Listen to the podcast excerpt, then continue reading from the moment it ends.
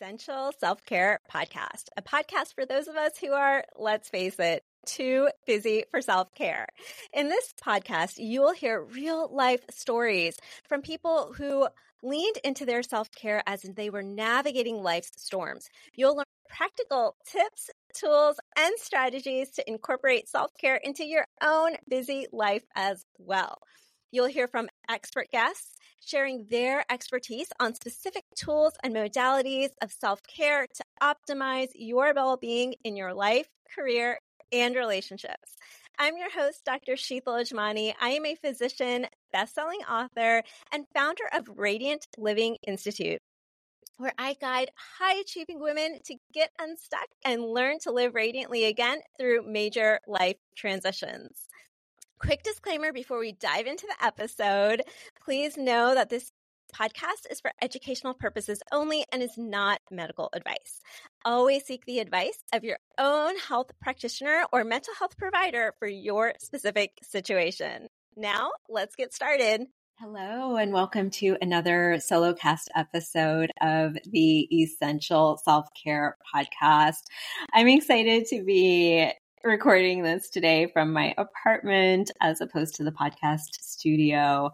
Uh, and I'm excited to share some things with you today that have been on my mind for a few weeks now to share with you, actually. And so I'm excited to dive into it. And it stems from my own journey over the past um, few months, or actually of, of last fall. So I have alluded to in some recent episodes that last fall i was going through kind of a tough time just mentally emotionally just with um, some things that i've been going through on my own personal journey some major life transitions within my own life right? Primarily with pivoting in my career with diving full on into entrepreneurship and um, and so a lot of things were coming up for me last fall personally. And now that I am sort of on the other side of it and have worked through many of those things, um, just a number of sort of insights and realizations and lessons learned that I thought I would want to share with you here. So, first of all, you know, any major life transition, right? For me, in the example, personal example that I'm using, it has been pivoting in my career, diving into entrepreneurship, but really any major life transition. And I've been through many over the course of my life um, of different situations, of different major life transitions. I've worked with clients facing many different transitions in their own life. So, whatever it may be, whether it's career burnout or a divorce, or even these quote unquote positive life transitions as well, things like getting married or the birth of a child can have a lot of um, they all have some sense of um, grieving to it, right? Because you are losing a certain way, you are shedding a certain way of being, a certain way of living, right? With any transition that you are going through and you're also welcoming in a new way of being, a new way of living, right? A new way of existing, a new way of life, a new quote unquote normal, you may say, right? And so there has to be this shedding away on one level so that you can create space to welcome in new, right? Like there has to be that. And within all of that, though, there can be such a wide array of emotions, right? There can be fear, there can be sadness, there is grief, there can be anger, there can be frustration, right? There can be um, fear of the uncertainty of the new, right? And if you think of it, you're kind of in this place where you can still sort of see what you're letting go of, what is being shed away. And yet you can't quite fully see in focus what is to come, right? Because there is this element of uncertainty, this element of newness there, right?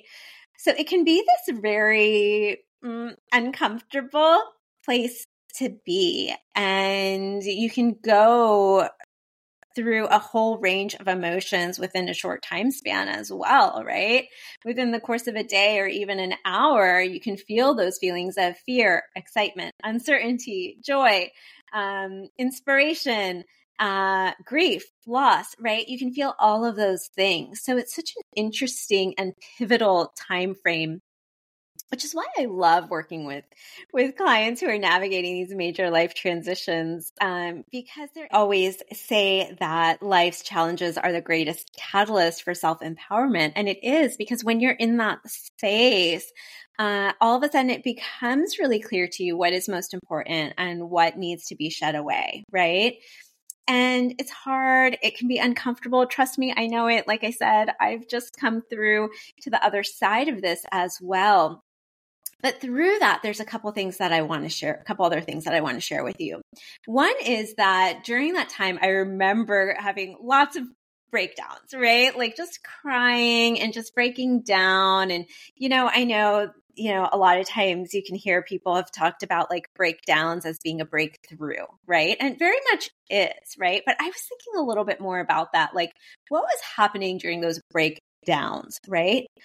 What was happening is that all of those limiting beliefs, all of those expectations that were primarily self imposed were breaking down, were shedding away, right? That breakdown was a breakdown of all of these egoic structures that I was still holding on to that needed to be broken down and released so that I could continue this journey of living as authentically as possible, right? As much in alignment with my true nature and my true self as possible, right? And we all go through this, right? And I think that it is through the pain, through these challenges that we break down that force us Right? I mean, how else? I wish there was another way that we could see it, and maybe there is. I don't know. But so far on my journey, it has been going through, it has been that these painful experiences have been the greatest catalyst for it of a breaking down. So when you're breaking down, that's nothing to be ashamed of. That's nothing to um, feel embarrassed about, right? Your emotions need to have a place to go, first of all. So when you break down, whether that means that you're crying or ranting or, or, or venting to someone, right? What you're doing is you're giving those emotions a place to go, which is so important. The word emotion comes from emovere, which means to move out.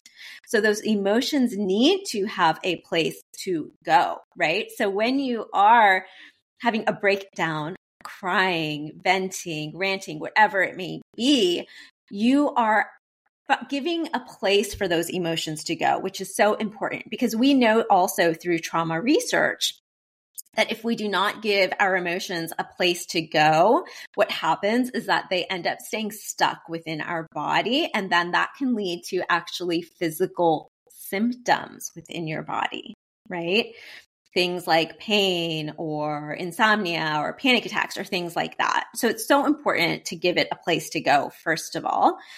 Um, and also, so that's, you know, on a very like physical level, emotional, mental, physical level. And then on, you know, sort of this spiritual level as well. Like that breakdown is letting go of certain aspects of your egoic self that may be keeping you stuck, that may be keeping you limited, right? And so, what happens when you break through that? When you break those barriers down, when you break those limitations down, ah, there's this sense of openness, there's this sense of freedom, right? So I wanted to kind of reframe. I, I, I, thought that that was something that I felt in a very tangible way a few months ago, and so I wanted to share that with you and just kind of reframe this idea of what a, of what breakdowns are, and and also to help you know release any shame that may be surrounding that as well. Like, oh my goodness, it's not shame; it's it's just it's it's a beautiful experience, right? because through that breaking down, you're finding this openness, you're finding this freedom, you're finding a path towards living more authentically and in greater alignment. And how beautiful is that? The other thing that I wanted to share, another, you know, sort of realization that I had was that this journey that I went on last fall and, and you know, I had this realization kind of using last fall as an example for myself. But then when I look back at other major transitions in my life, other major challenging moments and seasons of my life, I find this to, to hold true as well. And it's this sequence of events of grasping, suffering, and letting go. And that's exactly what happened. And so I invite you to think about if that's something that's happened in your own life as well, right? And now, what do I mean by that, right? I was grasping onto a certain way that I thought that my life should look, right? A certain way that I thought, you know, in the example of what I was going through most recently, what my entrepreneurship journey should look like, right? Now, should is a word that I've been trying to and working on getting rid of from my vocabulary for quite a while because what are those shoulds? Those are just expectations, right? And these were for me um, in that situation and really looking back in so many situations in my life for self imposed expectations, right? I made them up myself. And I was grasping onto them. And what did that do? What did that grasping onto these expectations do? It led to suffering right? It led to not feeling good, not feeling good about myself, not feeling good about where I am on my journey, right?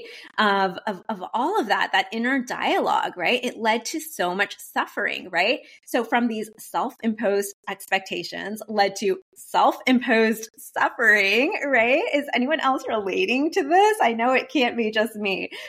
So it led to this self-imposed suffering, right? And when that self imposed suffering got to be too much to bear, what happened?